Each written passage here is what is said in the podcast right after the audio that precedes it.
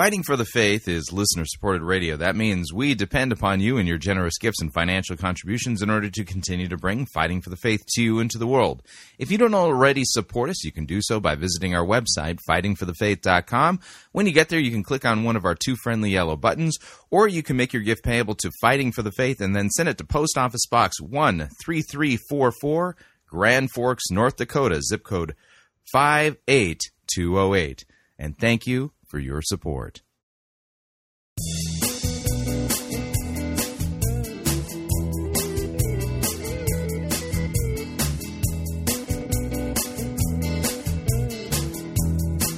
It's time for another edition of Fighting for the Faith. Wednesday, June 21st, 2017. Light episode today. Hopefully, it'll be a good one. We'll find out.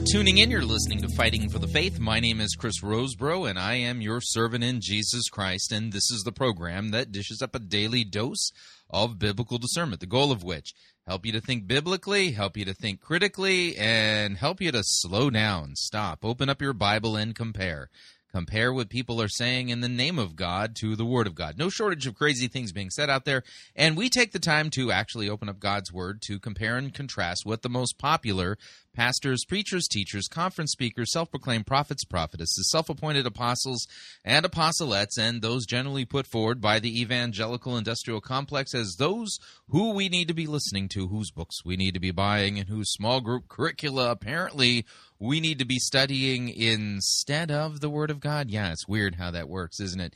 And over and again, we demonstrate that the steady diet of doctrine that's being fed to many, most, the vast majority of evangelicals is far from biblical, far from what God's word says, and is just a steady diet of just man made nonsense, is the best way I can put it. All right, let's talk about what we're going to do on today's episode of Fighting for the Faith. Today is Wednesday, and every Wednesday we do our light episode. That does not mean that the topic is light. It means that we we usually deal with a singular topic, usually listening to uh, what we would consider to be a good lesson. Now, today's lesson is going to be a little bit different than other lessons because we're going to be laying some groundwork over the course of the next few months, we're going to be really hashing into, hashing into, is that the right way? Del- delving into, there we go. My brain is fried. So we're going to be delving into uh, the concept of what are called the two kingdoms. Now, we're going to spend a very little bit of time on the left hand kingdom. But the idea is this is that many evangelicals confuse the kingdoms of the earth, uh, especially here in the United States, the Republic of the United States of America, they confuse it with the kingdom of God. This is part of what's driving a lot of the nonsense that we're getting from people like Jim Bakker and Lance Wallnau and others who they just seem to think that you know we've got to obsess about what's going on in American politics. Now, I'm not saying American politics isn't important, but having the right person in office has nothing to do with the kingdom of God. Mm, if you rightly understand the distinction between the right hand kingdom and the left hand kingdom. The basic idea is this is that there are two institutions on the earth that God has established as far as uh, major institutions. One is the government. Which one? Well, where do you live? Do you live in Australia? Well, God established the Australian government.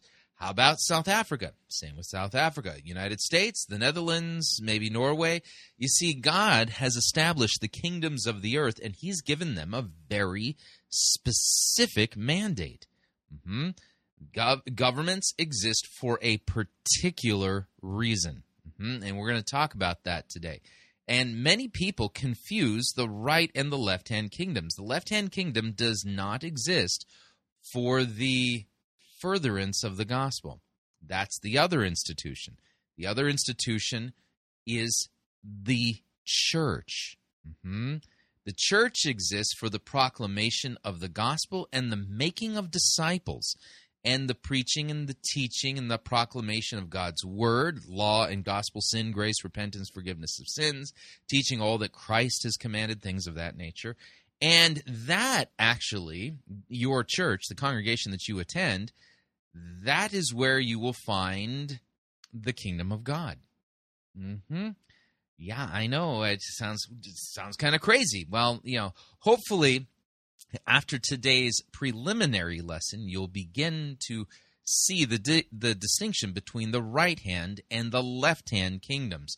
And uh, so today's lesson, and you'll hear me say this, is heavy on, you know, let's just say ideas in history, not as heavy on scripture, although we will be looking at Romans 13. So let's get into today's lesson uh, titled uh, Punish and Break Stuff. Yeah, that's the name of uh, the lecture.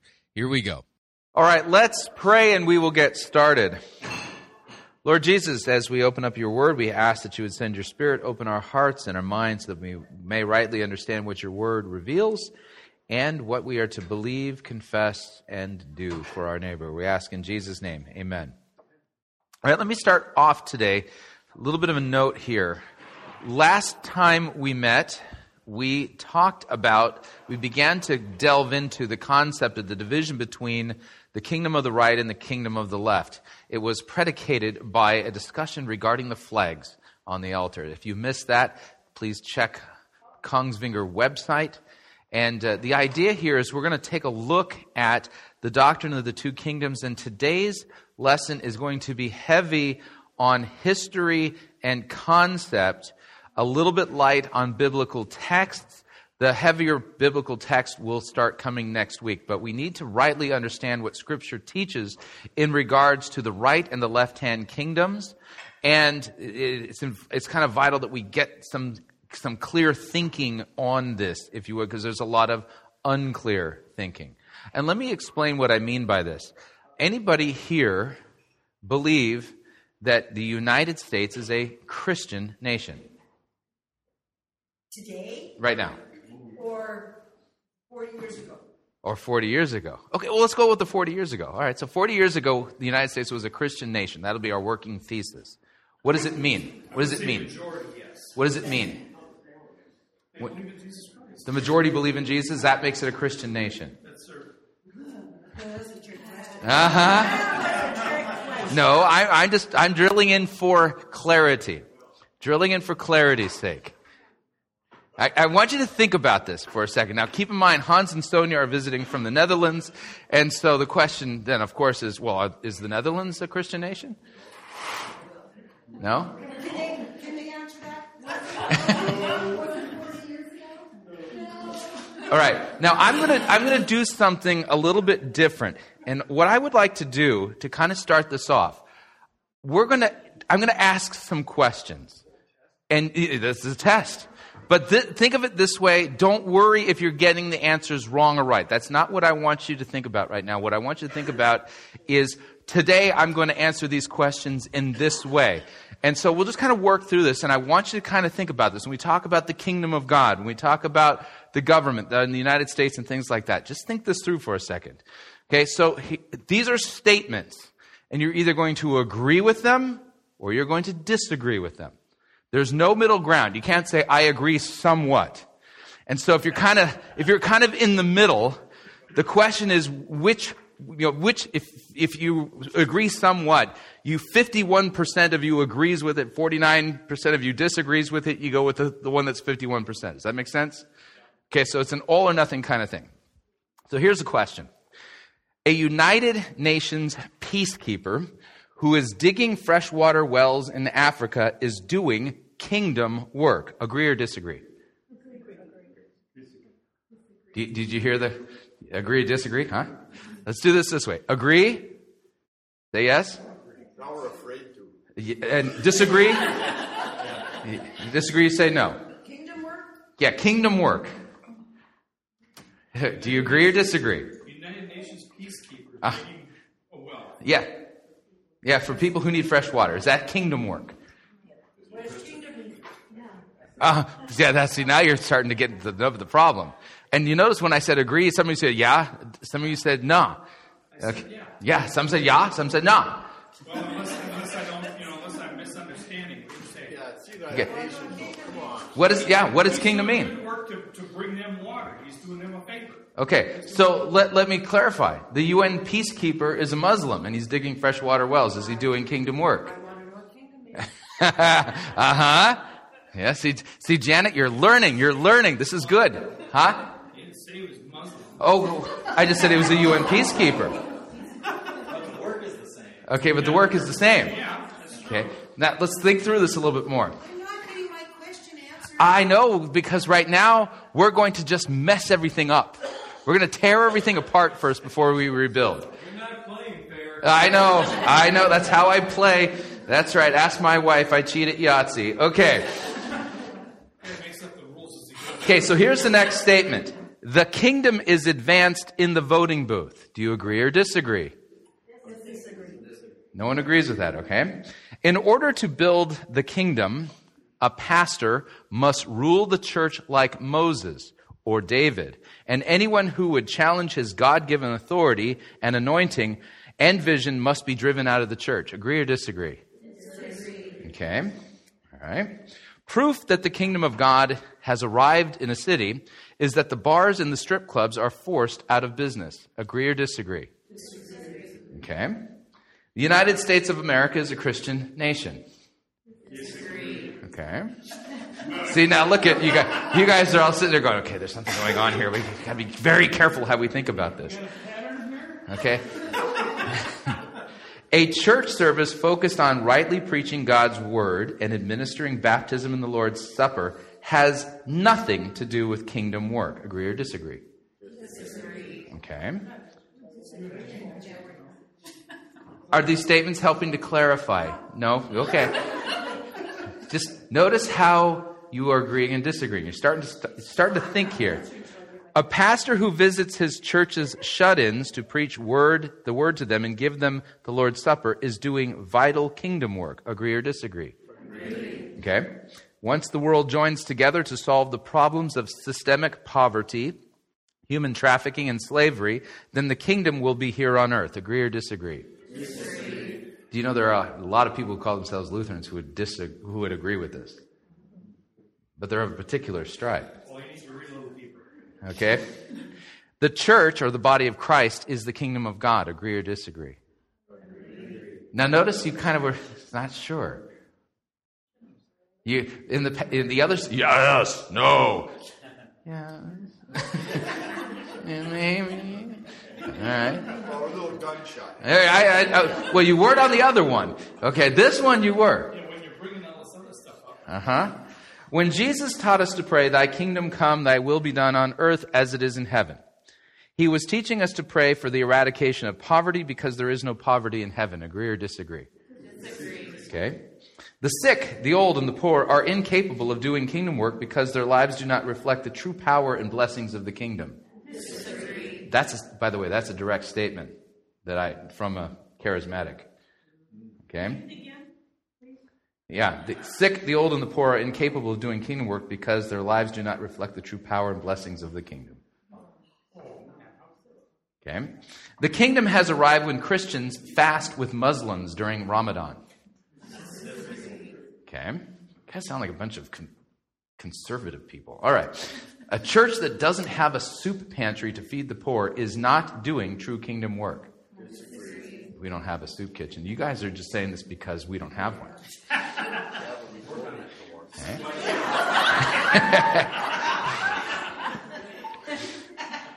When Jesus taught us to pray, Thy kingdom come, Thy will be done on earth as it is in heaven, He was teaching us to eradicate bars, casinos, homosexuality, because none of these exist in, the, in, in heaven. Okay? If the right person. Why would you think there'd be bars and casinos in heaven? Oh, there isn't. There aren't. So we have to get rid of them here. Okay, so listen to how it's phrased. When Jesus taught us to pray, Thy kingdom come, Thy will be done on earth as it is in heaven, He was teaching us to eradicate bars, casinos, homosexuality, because none of these exist in heaven. Okay?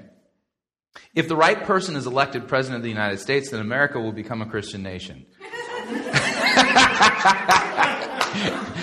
Holy. You guys sound so cynical. okay. Why we stop watching the news? Yeah. Kingdom people hope for the day when Christians will bring the kingdom to earth by creating a moral and just global community. Okay? The kingdom is advanced through social justice. True kingdom work does not occur apart from preaching repentance and the forgiveness of sins through faith in Jesus Christ. Okay? Gandhi was a kingdom worker. Gandhi. Yeah, Mahatma Gandhi. Okay, and yet notice you're a little not sure here because he did he did something quite amazing in his life, He's not a Christian. but he's not a Christian. He was anti-Christian, actually. Hindu, wasn't Yeah, Hindu. Yeah. Mhm. When Jesus returns, he will establish his visible kingdom on earth. Until then, the kingdom is an article of faith. An article of faith means you can't see it with your eyes, but you believe it because God's word says it's true. Okay? Kingdom people hope for the day when Christians will bring the kingdom to earth by conquering the seven mountains. Now, some of you are going, what's that? What's that? A little, little bit of a note here. The Seven Mountains Mandate was supposedly a prophecy that Bill Bright received from God. Bill Bright of Campus Crusade for Christ. And the way the prophecy goes that God had given him a strategy to basically have Christians take dominion over the whole earth. And so all of society is kind of chopped up into seven different sectors, you know, like the government sector, the business sector, the entertainment sector, and those are called mountains. And the job of Christians in order to bring the kingdom of heaven to earth is to basically strategically figure out a way to conquer all seven of those mountains in the different regions around the world and thereby take dominion over them and that'll bring the kingdom to earth the kingdom has nothing to do with evangelism true or false agree or disagree Disagree? Okay. When Jesus taught us to pray, Thy kingdom come, Thy will be done on earth as it is in heaven, He was teaching us to operate in miracles, signs, and wonders because heaven is a supernatural kingdom. Therefore, we must demonstrate the kingdom through the supernatural. Now, note, note here every time I invoked the Lord's Prayer, Thy kingdom come, Thy will be done on earth as it is in heaven, the statements that followed were actual statements from people within visible Christianity liberals or charismatics or whatever. And you're going to note here there's kind of a common theme the way the logic works. This is how it is in heaven, so we've got to make it this way on earth. And that's what it means thy kingdom come, thy will be done on earth as it is in heaven. So note that. Next, to build the kingdom, a pastor must receive a vision from God, then cast the vision to his or her leadership team so that the people of their faith community can then work to accomplish the vision. That'll get you fired. Dwayne, I'm happy to hear that. that is good news. Baptizing and teaching all that Christ has commanded is the way that the kingdom is expanded. Yeah? Okay. Kingdom work has nothing to do with social justice. Now, be careful on this one. Okay? You, you, should, you should sit there and say, whoa, wait a second. Where do good works fit? Good works have something to do with the kingdom. They really, truly do. Because remember, Jesus actually gave money to the poor. Judas was the keeper of the money bag, and they were oftentimes giving money away to people. And Jesus healed people. And these were all signs, if you would, that the kingdom had arrived among them. But his preaching was repent. Repent. So the idea here is, is that oftentimes people think of good works kind of separate and divorced from the message of the gospel, and they think that that's how the kingdom is, is, is advanced purely by doing mercy mission or you know helping people with their physical needs. And if you divorce works from the preaching of the gospel and you focus only in on the works, what good have you done for a person if you've dug them a fresh water well but haven't told them about Jesus? Right? You need law and gospel. Right, you need law and gospel. And then conversely, What good is it if you sit there and say, well, we've got pure doctrine? We, our doctrine's totally pure, man. It's the best doctrine out there ever. Oh, it's all about Christ and Him crucified for our sins. And then those in need around us never hear from us. We don't lift a finger to help them. You see what I'm saying? What good is your religion then? So keep just be careful on that one. Church coffee bar baristas are doing good kingdom work when they fulfill a customer's drink order. Well, they're getting caffeine out there. Yeah. Now, what's the Kongsvinger equivalent of a church coffee bar barista? I poured coffee. You poured, co- yeah, that's right. You poured it for your pastor. That was very good. Yeah. So, because notice that, you know, so uh, whoever's volunteering to do the treats on Sunday, okay, they so they're doing coffee. They're doing kingdom work when they do that. We're not charging for it. All right. Sound doctrine and rightly, the, uh, rightly dividing the word of truth are vital to kingdom ministry. If 51% of the population of the United States are born again, then the U.S. can have a moral majority, and that will make America into a kingdom nation. No, it's not 51%, it's 54. yeah. Uh huh. Okay. Scripture makes a sharp distinction between the gospel of salvation and the gospel of the kingdom. No, it doesn't. I'm glad you, you think that. It does not make a distinction, but there are those in Christianity in the visible church who try to make a sharp distinction between the two. Kingdom work can, cannot be done apart from proclaiming Christ crucified for the ungodly. The kingdom has arrived when the government makes the rich share their wealth with the poor.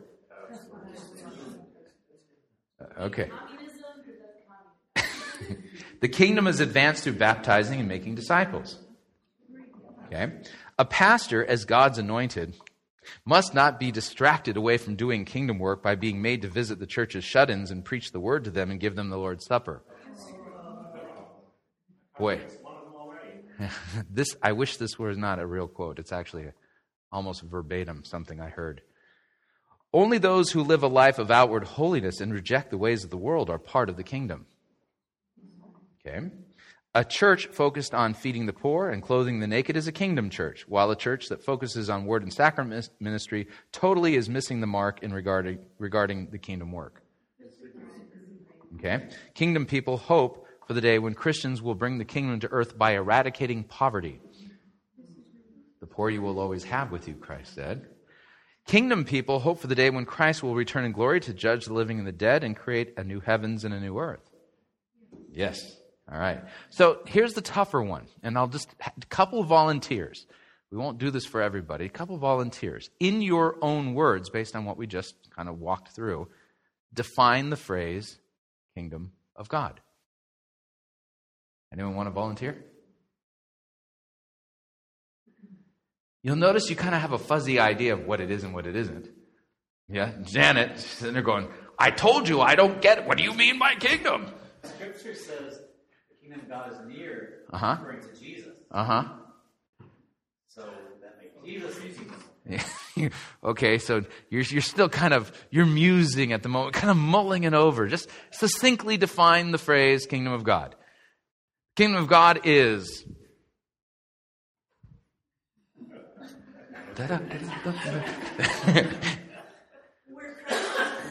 Where Christ is preached.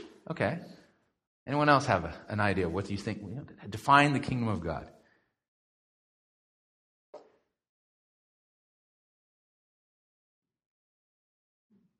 Okay? Notice the silence. Okay? Now, I'm going to point something out. The fact that there is silence here is actually a problem. And it's my job to help solve this problem. Okay? And so here's the idea there's a lot of confusion, a lot of ambiguity, and a lot of unclarity and uncertainty regarding what is the kingdom of God. And as a result of this, there are, there are a lot of well meaning Christians, and I mean this well meaning Christians who are busy doing things that they think are kingdom work that isn't.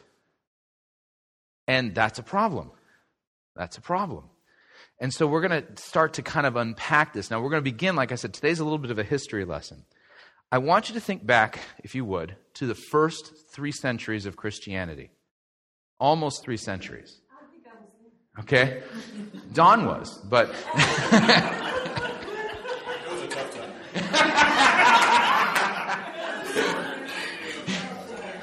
Here's the definition out of uh, Wikipedia. Wikipedia. Okay, so Wikipedia, that, that great theological.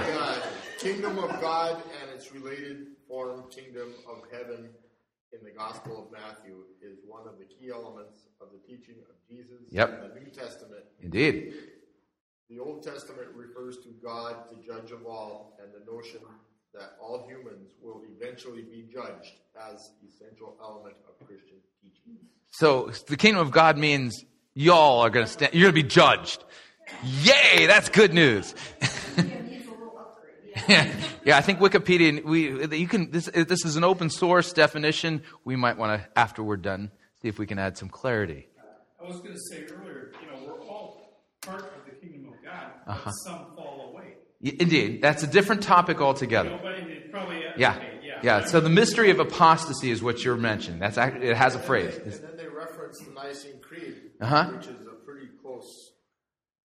But you know, that's a lot because, you know, we're born in sin. Yeah, And then we are, are baptized and, yeah. We still have a sinful nature, even though we're regenerate.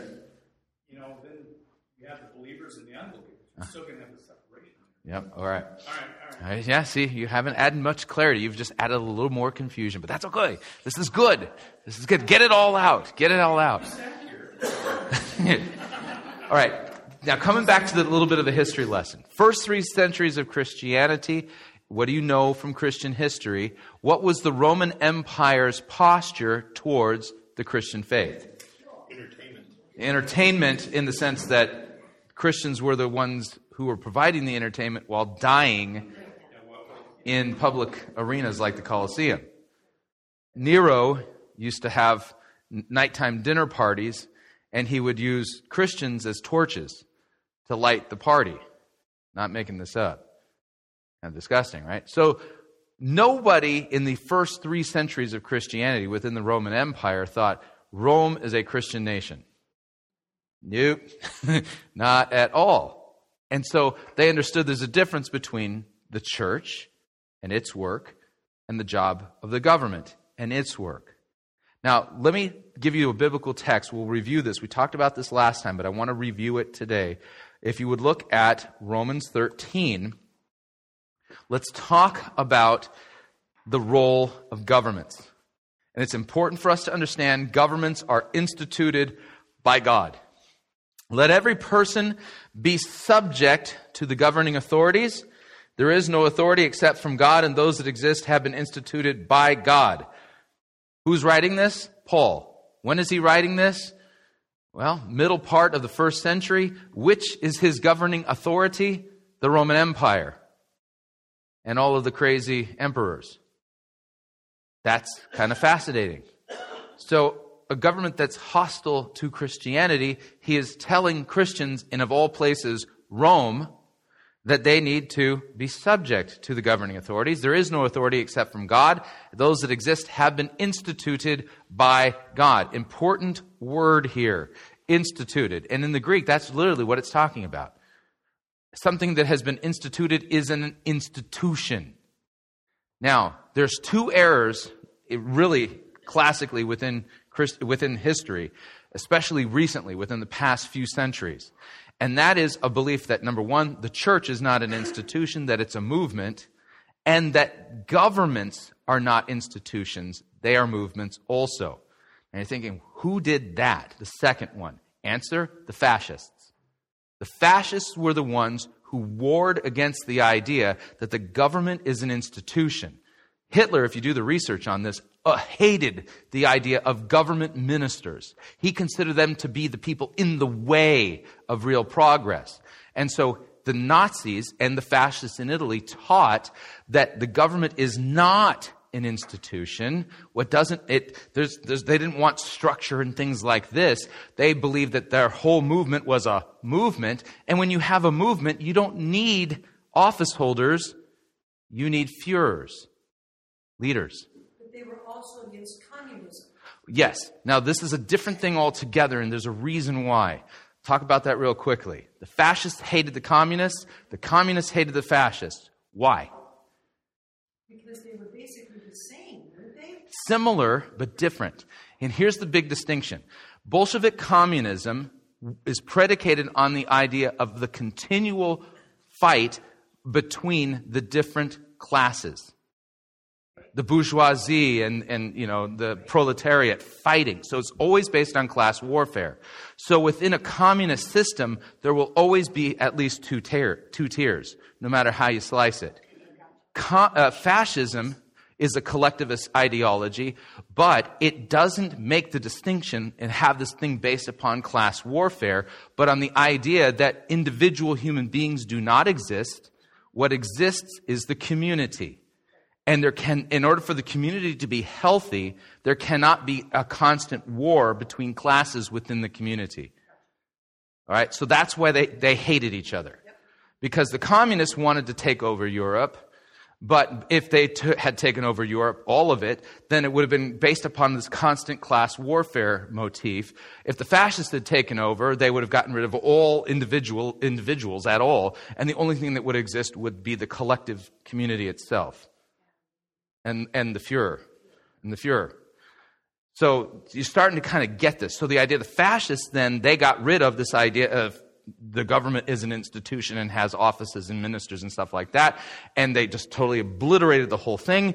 You have the Fuhrer at the top, and he supposedly, in some kind of weird spiritual mystical sense, was imbued with a, a, a really supernatural understanding of the needs of the community and he was always living out in the future of the community in order to help the community come to where he was. All right, bringing them into the future. That's the idea.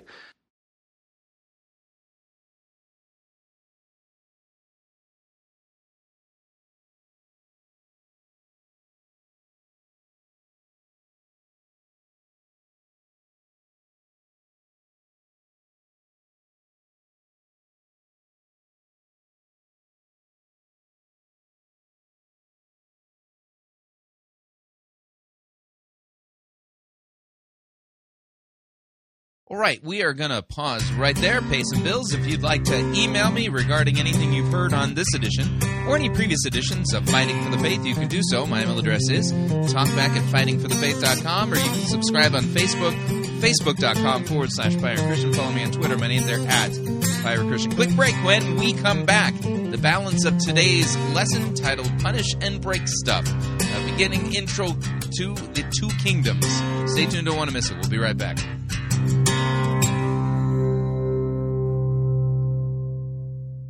Relevance Schmelevance. We preach Christ crucified for our sins. You're listening to Fighting for the Faith.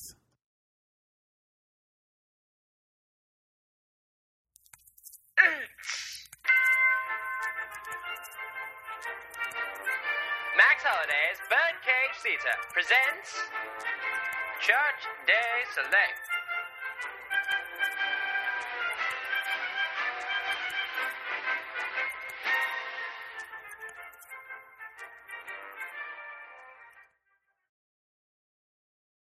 Gentlemen, we have two basic suggestions for the design of this megachurch, and I thought it best that the architects themselves came in to explain the advantages of both designs. That must be the first architect now. Ah, yes, this is Mr. Wapcat of Finkel, Dewey, and Grime.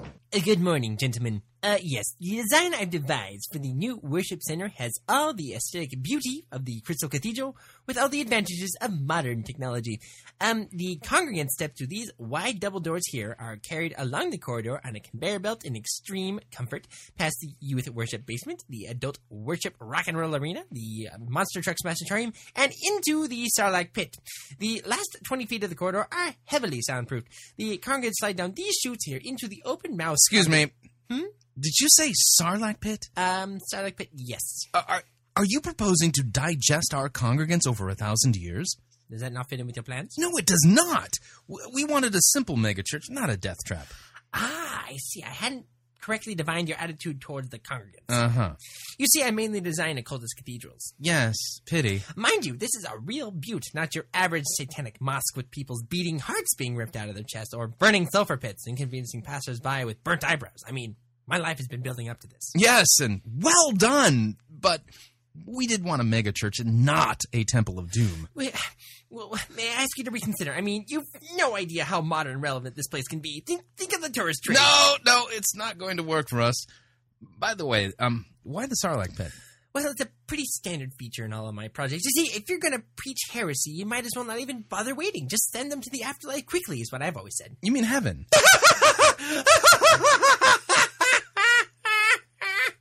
you are so funny. Thank you. You may leave now. Hypocritical puss buckets. My apologies, gentlemen. The next architect is Miss Parsons of Cromwell and Hague. Good afternoon, gentlemen. As you may notice from my scale model, the design takes us back to our ancestral Christian roots. Observe the white bell tower, the baptismal font, the organ at the back of the Stop! church, and I beg your pardon. You've completely missed the whole point of the megachurch. Uh, you made something irrelevant. How is the seeker-driven church going to attract prospective customers? I, I mean, uh, congregants. Isn't church about worshiping Jesus Christ and hearing and learning his word? Jesus has got nothing to do with this. We need tithers, not decrepit old people clinging to their cracked leather Bibles and going on and on about how the music's too loud and how the preacher doesn't read enough scripture, complaining about the coffee shop in the main foyer and how they charge too much for a double chocolate spring hazelnut latte. But they still pay the fourteen ninety nine for the latte because the water in the drinking fountain tastes like arsenic. That's enough, Miss Parsons. The answer is no.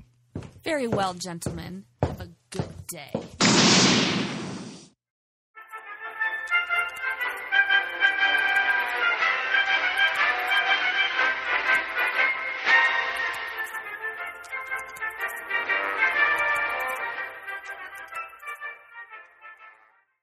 Hi, Chris Rosebrough here to talk about our longtime featured advertiser, CheapOair. Doesn't matter if you're traveling for business reasons or for pleasure. Doesn't matter if you're traveling within the United States or abroad. CheapOair is the place for you to save literally hundreds of dollars on your airfare, hotel rooms, and rental cars. Visit our website, fightingforthefaith.com. On the side of our website, you'll see our ad banners. Look at the ad banner for CheapOair and look on it. There's a promo code. Write the promo code down. Click on the ad banner and then book your travel at the CheapOair website, and you'll have the opportunity to enter that promo code for additional savings. Again, fightingforthefaith.com. Write down the promo code, click on the ad banner, and save money on your airfare, hotel rooms, and rental cars today.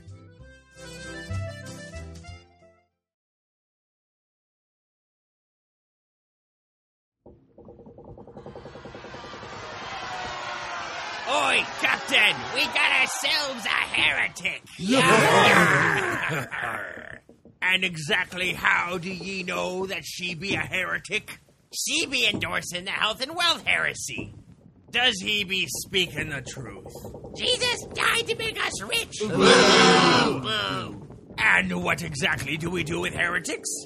Uh, we throw them in the boo box. No, no, no. We preach the gospel to them. What if, um, the heretic doesn't repent? Then we throw them in the boo box.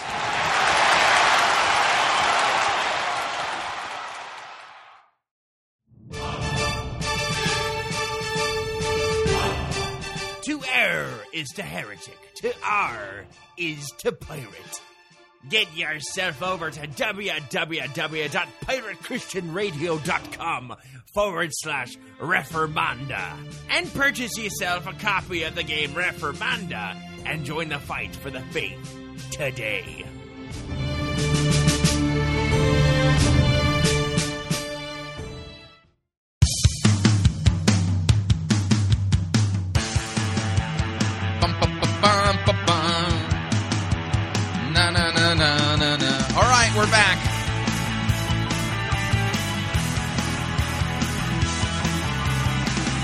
Warning listening to Fighting for the Faith could cause you to believe that digging freshwater wells in Africa is not kingdom work because it isn't. Just a reminder Fighting for the Faith is listener supported radio. That means we depend upon you and your generous gifts and financial contributions in order to continue to bring Fighting for the Faith to you into the world. And you can partner with us. It is a partnership. Visit our website, fightingforthefaith.com. When you get there, you'll see our two friendly yellow buttons. One says donate, the other says join our crew. When you join our crew, you get to pick your rank in our crew. Rank is based upon your monthly commitment. Lowest rank is Powder Monkey at $9.95 a month. After that, Gunner's Mate at $24.95 a month. From there, Master Gunner at $49.95 a month, and then Quartermaster at $99.95 a month. This is a great way to support us. Of course, if you'd like to make a one-time contribution, you can do so by clicking on the donate button or you can make your gift payable to Fighting for the Faith and then send it to Post Office Box 13344, Grand Forks, North Dakota, zip code 58208. And let me thank you for your support. We truly cannot do what we are doing here without it. All right, here's the balance of today's lecture Introduction to the Concept of the Doctrine of the Two Kingdoms, Church and Government. Hmm? And uh, yeah, a little bit of a controversial thing going on here, but that's okay. You know, just stay with it. Here we go. Now, in the church, there, there's always this tendency, because of our sinful nature, to not think of the church as an institution and to set up two tiers within Christianity. And here's what I mean the two tiers would be something like this you have the super spiritual holy people, and then everybody else. Okay? And so I'm a pastor. That makes me super spiritual and holy. And then there's you. now notice the snark. All right? But this is kind of, but I want you to think about this for a second. This is a really prevalent way of thinking. Now, within Roman Catholicism, the way this works out, although Roman Catholicism itself as a whole truly is an institution, the way they set this up then is this idea that ordination is a sacrament. And that those who are ordained, they have to be ordained by a fellow who was ordained by a fellow who was ordained by a fellow that goes all the way back to Peter.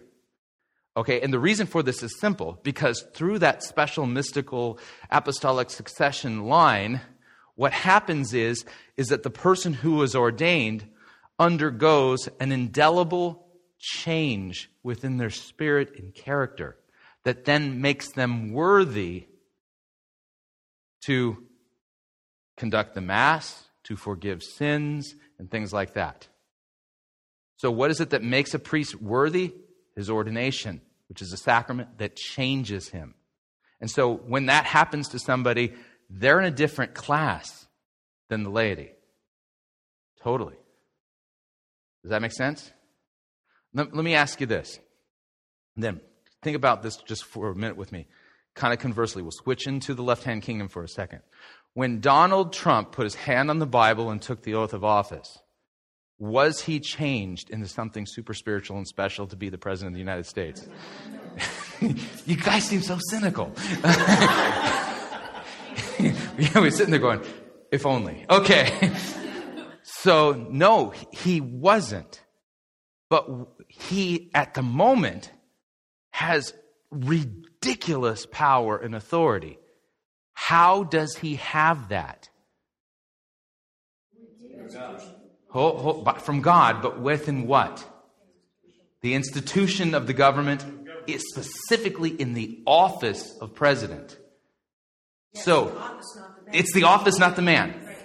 Yes, very good. Okay, see now we're now we're cooking. We're cooking here really well.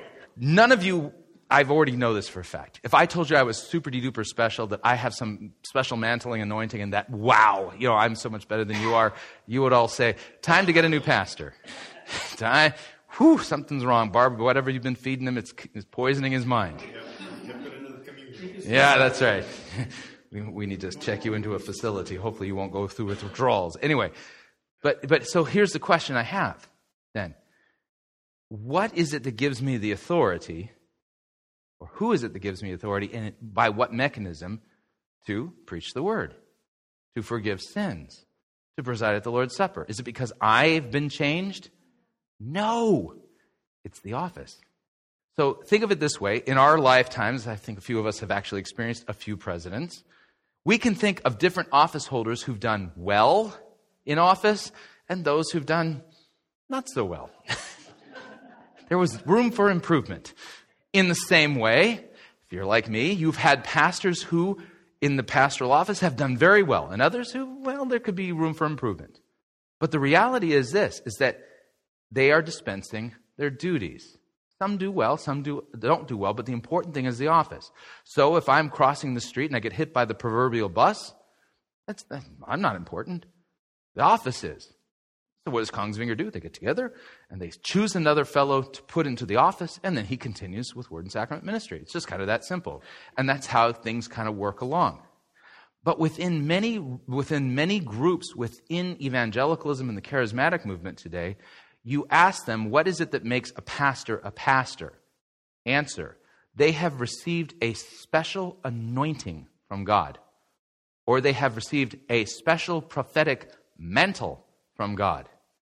And then you go into some of these churches and the women are preaching, and you ask them, how is it that she's preaching? God's word forbids it. Well, she has a special anointing on her life. Now, Joel Osteen has been around for a while. I remember when he first came onto the scene, everyone was kind of like, what's going on here? Because I don't know if you've noticed this about Joel Osteen's message. Messages, they are so lukewarm that they can't even melt butter. You'll notice he doesn't preach law. He doesn't preach repentance. He doesn't teach any messages that are negative.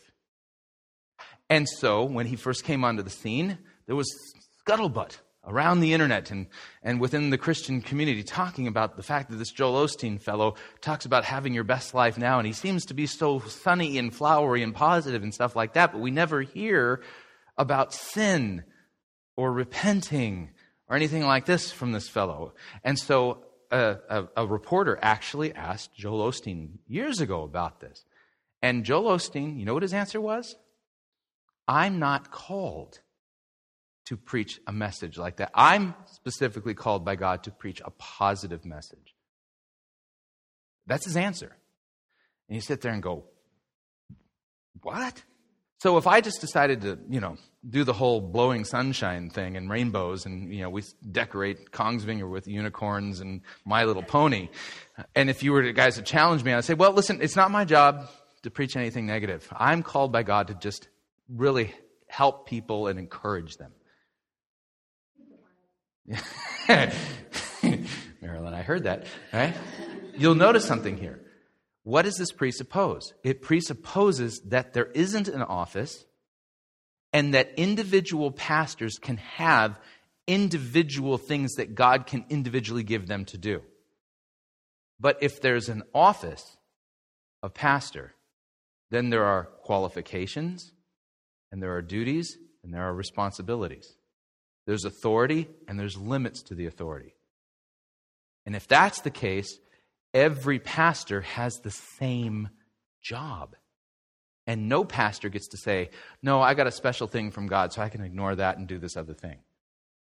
And all of this has to do with wrongly understanding the church, even the government, and how God has organized these things. The word instituted in this passage is of great importance. That makes sense?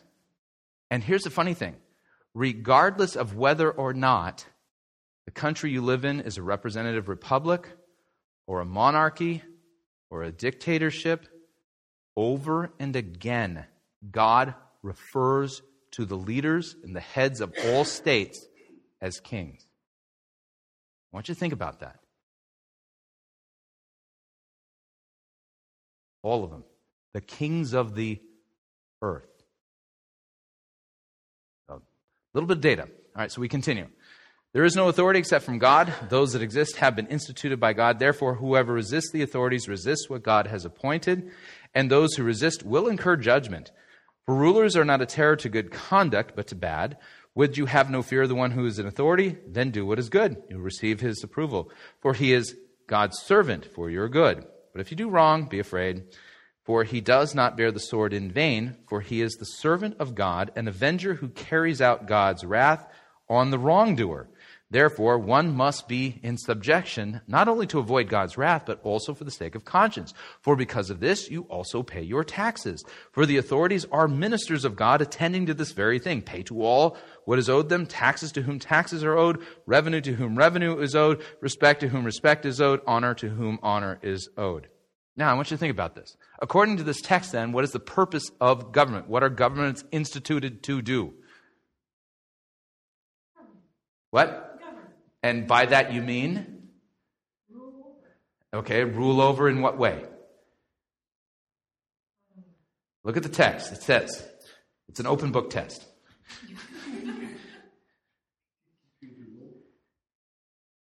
What'd you say?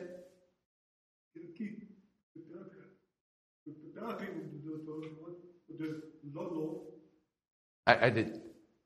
Keeping the law. Keeping the law. Keeping the law. Right. So the, God has instituted governments for the purpose of punishing evildoers. I mean, if you really think about it, at its core, when Congress and Senate meet, what are they doing? They're writing laws. They're writing laws. And what do the laws do? They define what is legal and what is illegal, who is bad, who is good.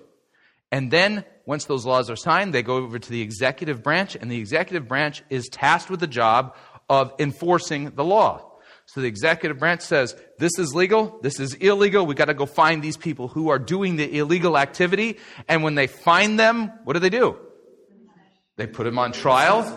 They put them on trial. That's a different story. We'll talk about this in a second. Give them citizenship. Okay. So they put them on trial, and if they're found guilty, where do they go? Prison. Okay, there's a sense of order. At its basic function, the governments exist for the sole purpose of curbing evil.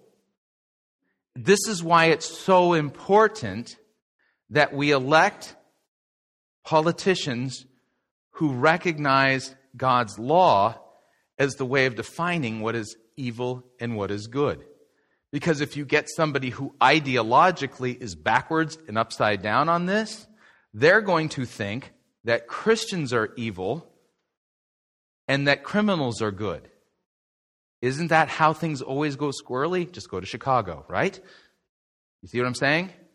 It's where the, those who are actually believing and doing according to God's law are punished, while the evildoers who are breaking God's law are rewarded. That's when the government goes corrupt. When a government does its job well, it identifies evil, writes a law against it, finds the evildoers, punishes them. And then we pay taxes so that they would do this job. That just sounds so simple, but it isn't that simple anymore because people are not following. Oh, well, So they. let's go back to your first question. Uh huh. Is United States I don't see any reason to believe it is. Can't hurt anyone's feelings anymore. So. Yeah. Yeah. But, it's, but what you just got done saying proves that we are not. Okay, hold on. Okay, you're getting way ahead of me here. Now, what you just said at the beginning of this was vital. What I said sounds so simple. At its core, what the government exists to do and what it's instituted for is actually very simple. We've made it difficult. Okay, and there's a there's part there's part of a reason why it's become so difficult. And it is become so difficult is because there are competing ideologies that have different ideas for why the government exists. And it actually has something to do with confusing the kingdom of the right and the kingdom of the left. At its core, the US government or any government exists to punish evildoers and to raise an army in order to protect its citizenry. That's pretty to punish and to break things is pretty much what the government does the best. And when it does other things, yeah, it's got some problems. What's confusing is when the government is like a dictatorship or Uh- monarchy, uh-huh. then the good and evil, the morale is subjective. Because like Kim Jong Un Uh-huh. can say Christianity is evil. Yes. Yet it's not according to the Bible, and yet it's ordained. Yeah. Now here's now here's where we have to make a distinction. And this is where there is another institution. The other institution is the church. The church is instituted by Christ. And the church exists to do what? Make disciples of all nations, baptizing, teaching all that Christ has commanded. In next week's gospel text, we will hear Jesus say that we as Christians are to proclaim repentance and the forgiveness of sins. This is our job. So we make disciples, baptizing, teaching all that Christ has commanded, proclaiming repentance and the forgiveness of sins. This is our job. So when the government comes along and oversteps its authority, it has authority from God to punish evildoers. That's what it has that's what it's instituted to do. When the government or a government official says, "You church are evil because we don't like what you're saying." And so they begin to persecute Christians, they're now outside of their institutional authority. That make sense? If for instance, Isn't that still ordained by God? No, That they're put in that position. that, it's, that, that, that they're in the position is one thing. To overstep their authority is a different thing altogether. So when a government official says to you Christians, you have to stop preaching that this thing is a sin or that thing is a sin, and you can't tell anybody anymore that God makes people male and female because we believe in non binary human beings. And this comes down from a government official. What are we to do? Yeah. We just basically, well, actually, it's a little bit more than this. We say to said government official, you do not have that authority. So therefore, you need to understand you are in your position because God placed you there and you've overstepped the institution, and you need to repent. You need to repent of this wickedness, or you will be judged by Christ accordingly. You see, you keep things in their proper institutions. When you keep them in their proper institutions and understand their offices, you understand that offices have authority. For instance, as a pastor, I'm ordained. Do I have authority to sign a bill passed by Congress to make it into law? No. In the same way, no government official has the right to say what the church is to preach. Because Christ said, teaching them all that I have commanded you, talking to Christ. You sit there and go, I'm sorry, but the King of Kings says to you, King, uh uh-uh, uh, you have overstepped your bounds. Starting to see it? All right, now let's do our history lesson real quick here. First three centuries of Christianity, Christianity is illegal. When does it stop being illegal? Constantine, year three, uh, 315. What's the, uh, the name of the document that makes Christianity legal? Edict of Milan. think I'm out to lunch.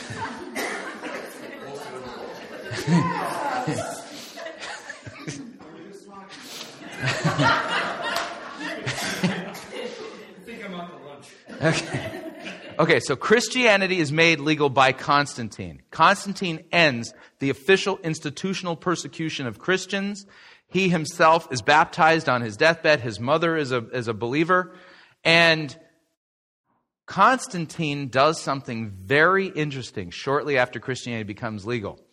He is a participant and present for a church council. The name of the church council was the Council of Nicaea. purpose of the Council of Nicaea was specifically in order to address the issue of the Arian heresy, the belief that Jesus is not eternal, but that he is a created creature of God. He's godlike, but he's not God. And so Constantine is present at the Council of Nicaea, and thus begins the mixing of church and state. Does that make sense? This is where it starts to mix.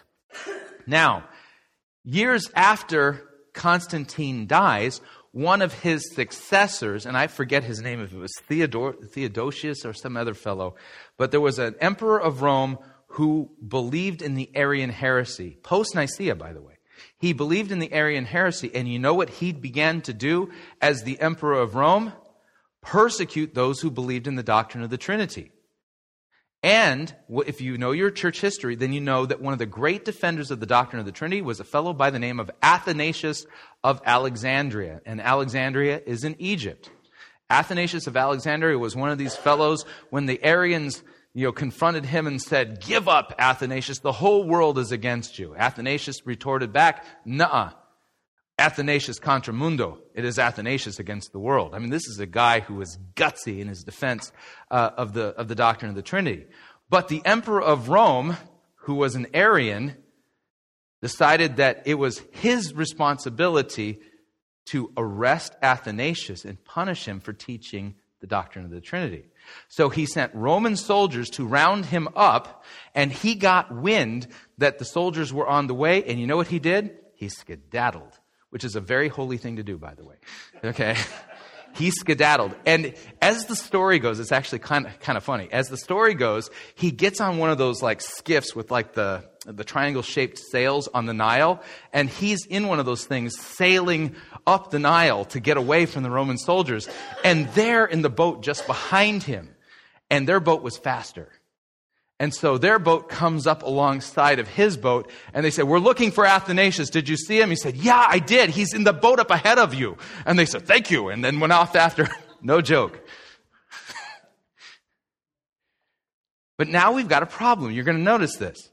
The Roman emperor sent the Roman soldiers to address a what issue? A church issue. And so what happens is that Christianity post Constantine begins to have a mixing of church and state. And things get so bad that bishoprics, you know, places where bishops were territorially, bishops become political leaders. And they exercise political authority from within an ecclesiastical office. At the time of the Reformation, was there any monarch in Europe that can become the monarch without the approval of the Pope? No. This is a mixing of church and state. So the way this is described then is this is called Constantinian Christianity, a mixing of church and state. Now, Mark. Now, the church council invited Constantine to participate, or he, as emperor, forced himself into it? He was instrumental in calling it. Yeah. I think a hypothetical question related to today. Let's assume that the President of the United States is a Christian or leader of some Western European countries is a Christian.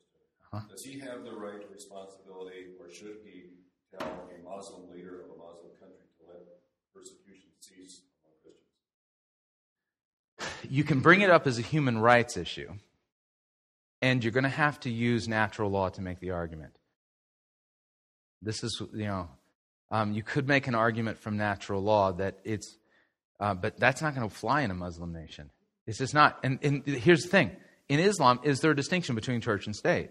There is none. What's oh, I should I say? Sorry, mosque and state. Okay, Sharia. Sharia law is the total meltdown and mixing together and amalgamation of mosque and state. Yeah. All right. So I don't think I don't think that'll fly. I don't think. I don't think it would fly either. But would he have a responsibility as a Christian to make that comment? Um, that's a good question. I don't know. I, I, I can't even begin to put myself into the office of president to figure out where the, you know, you know, I, I would try to find ways to diplomatically just to get them to back off of persecuting Christians, but I don't see any reason why they would believe me or listen to me because I'm just the I'm the president of the great evil Satan America, you know. So, yeah. Being that the U.S. has freedom of religion, uh-huh. can the U.S. allow Islam without allowing Sharia? It seems like it's part of. Yeah, this poses an interesting problem. And I'll give you an example from recent history. In uh, Texas, there was a particular city where, no joke, the mayor decided to take a stand against Muslims, and the church council, not the church council, but the, the city council and the mayor basically passed a law saying that they will not allow or recognize any competing uh, law system, and that, and that to do so would be treasonous. And that place, that, that, when that happened, the Muslims were there in mass, and post decision, they considered that to be an attack and an affront to Islam. We've got a problem with Islam because Islam does not see a distinction between mosque and state, and as the religion itself grows, in the, in the pl- places that it has really taken root, it takes over all of civic. It, it does not recognize the rights of Christians at all. Yeah, well, not just England. I would, you know, I would think of like Dearborn, Michigan, places like that. I mean, in Dearborn, Michigan, the Muslims made it illegal for the churches to ring their church bells. Because we do have. Yes, we do. But in Islam, you don't. Right, so that's why they're here. And Yeah. they're going to use that almost against us. Yeah. Can I say that? I mean, Of course. That's what they're going to do. They're Yeah. going to use it against us. Yeah. But before that's kind of advanced talk here, let's stick with the basics for a second. So, coming back to this idea, and let's t- deal with how Christianity has mixed church and state. Right? Can I say one? Sure. Can I ask one question? Sure. Years ago, um, whatever country, Scotland, England, Spain, France, they would get a new king and they'd say that he was this religion, Uh-huh. and everyone had to become this religion. Yeah. And this king would take over and Uh-huh. uh become this. Is this where this is all going? Yep, this is this is part of this. So at the time of the Reformation, Germany itself as a state did not exist. Okay, where, where Germany is today, it was part of a, of a of a place called the Holy Roman Empire. And so, you know, there was loose little confederations within the Holy Roman Empire. And as the Reformation spread, because the Roman Catholic Church excommunicated Luther and those who believed in salvation by grace through faith alone, now you have a problem that, because in their view, in the monarch's view, if I'm ruling over a people and I've got Protestants and Catholics in my kingdom, that will undermine the unity of the kingdom necessary for us to protect ourselves and to move our kingdom forward. And so it became common practice then, and religion became kind of like a football. So you have a Protestant king for a while, and he dies. His daughter becomes queen, and she's Catholic. And what does she do? She persecutes Protestants. And then the next fellow is a Protestant, and what does he do? He persecutes the Catholics. And this all leads to what is histo- history is known as the Thirty Years' War. And nobody comes out of the Thirty Years' War with clean hands. Not Lutherans, not Calvinists, not Anabaptists, not Catholics. The atrocities committed by all these groups are beyond the pale of sinfulness. It's just wretched and awful. And so this then becomes kind of the, the, the breeding ground of discontent with Constantinianism, although nobody calls it this, the mixing of church and state, so that people are leaving Europe and coming to North America. Why? So that they can have freedom to practice their religion. And in the U.S. Constitution, the U.S. government cannot recognize any religion. And the reason for that is simple is because governments in Europe were doing that and it was leading to all kinds of turmoil, chaos, suffering, and death. So here we are, though, the first 200 years of the United States of America, Christians are the majority. And do you know what they ended up doing? Practicing Constantinianism. okay? They were practicing Constantinianism. They were enjoying, reveling in, and taking advantage of the fact that within society they had the majority and they were ruling accordingly. But over the past 150 years, Christianity has been literally blown out from the inside by liberal theology and crazy heresies. And as a result of that, Christian, Christians haven't been reproducing. They have not been reproducing themselves and making disciples. So in my lifetime, Christianity, this much of the population, and now we're down to here. And what's happened as Christianity has become less and less of the population? Increase in evil. So here we are, post Constantinian Christianity. And how do we solve this problem? okay. All right, all right, let's let's throw that on the table and let's discuss it, okay? So we're going to get rid of the liberals. I would say how? Build a Colosseum again. No. See, that's Constantinianism. Um, no. Okay. So, how do we solve the problem? Is it by being politically active and trying to change people's mind and get the majority of people to agree with this particular political party? Because last time I looked, both of them are a mess right now. You make disciples. Now, think of it this way then. The U.S. The U.S. Constitution presupposes a Christian worldview. It does. It can't work without that. And the reason why things are falling apart is because the church hasn't been doing its job. This is why we're in the state that we're in. So, if everybody is born dead in trespasses and sins, I know I say this a lot of times. Cows moo because they're cows. Cats meow because they're cats. Sinners sin because they're sinners.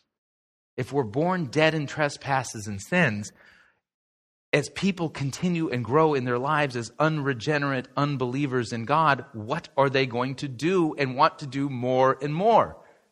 Sin. And so it's taken on all kinds of varieties of sin now. Strange, exotic species we've never even seen before. Non binary human beings. What is that? It's nonsense. No, we're not. we're devolving into slime they would have you believe that we're evolving, right? So, how do we turn this around? Whose job is it to turn it around? The church's. The government's job is to punish evildoers. The job of the church is to take the ungodly, bring them to repentance, so that they can be forgiven and bear fruit in keeping with repentance. But then you're not being sensitive. Of course not. I would never be sensitive to a sinner who wants to be complacent and comfortable in their sin. Yeah, no, I think it's thou shalt be tolerant. Did you speak on it once upon a time, a couple of different times? I, oh, I talk on it regularly, but here's the idea. we got to get these categories right. The government can't fix our problems. It's not designed to. The government is designed and instituted to punish and break things. It is not instituted to make people Christians. We are. The church is. So that's kind of step one in all of this. And again, a little bit of history lesson to kind of frame this all in our minds. But starting next week, you know, this is all, by the way, under the basic umbrella of the fourth commandment honor your father and mother. This has everything to do with the right understanding of the government, also the right understanding of the church. It really does.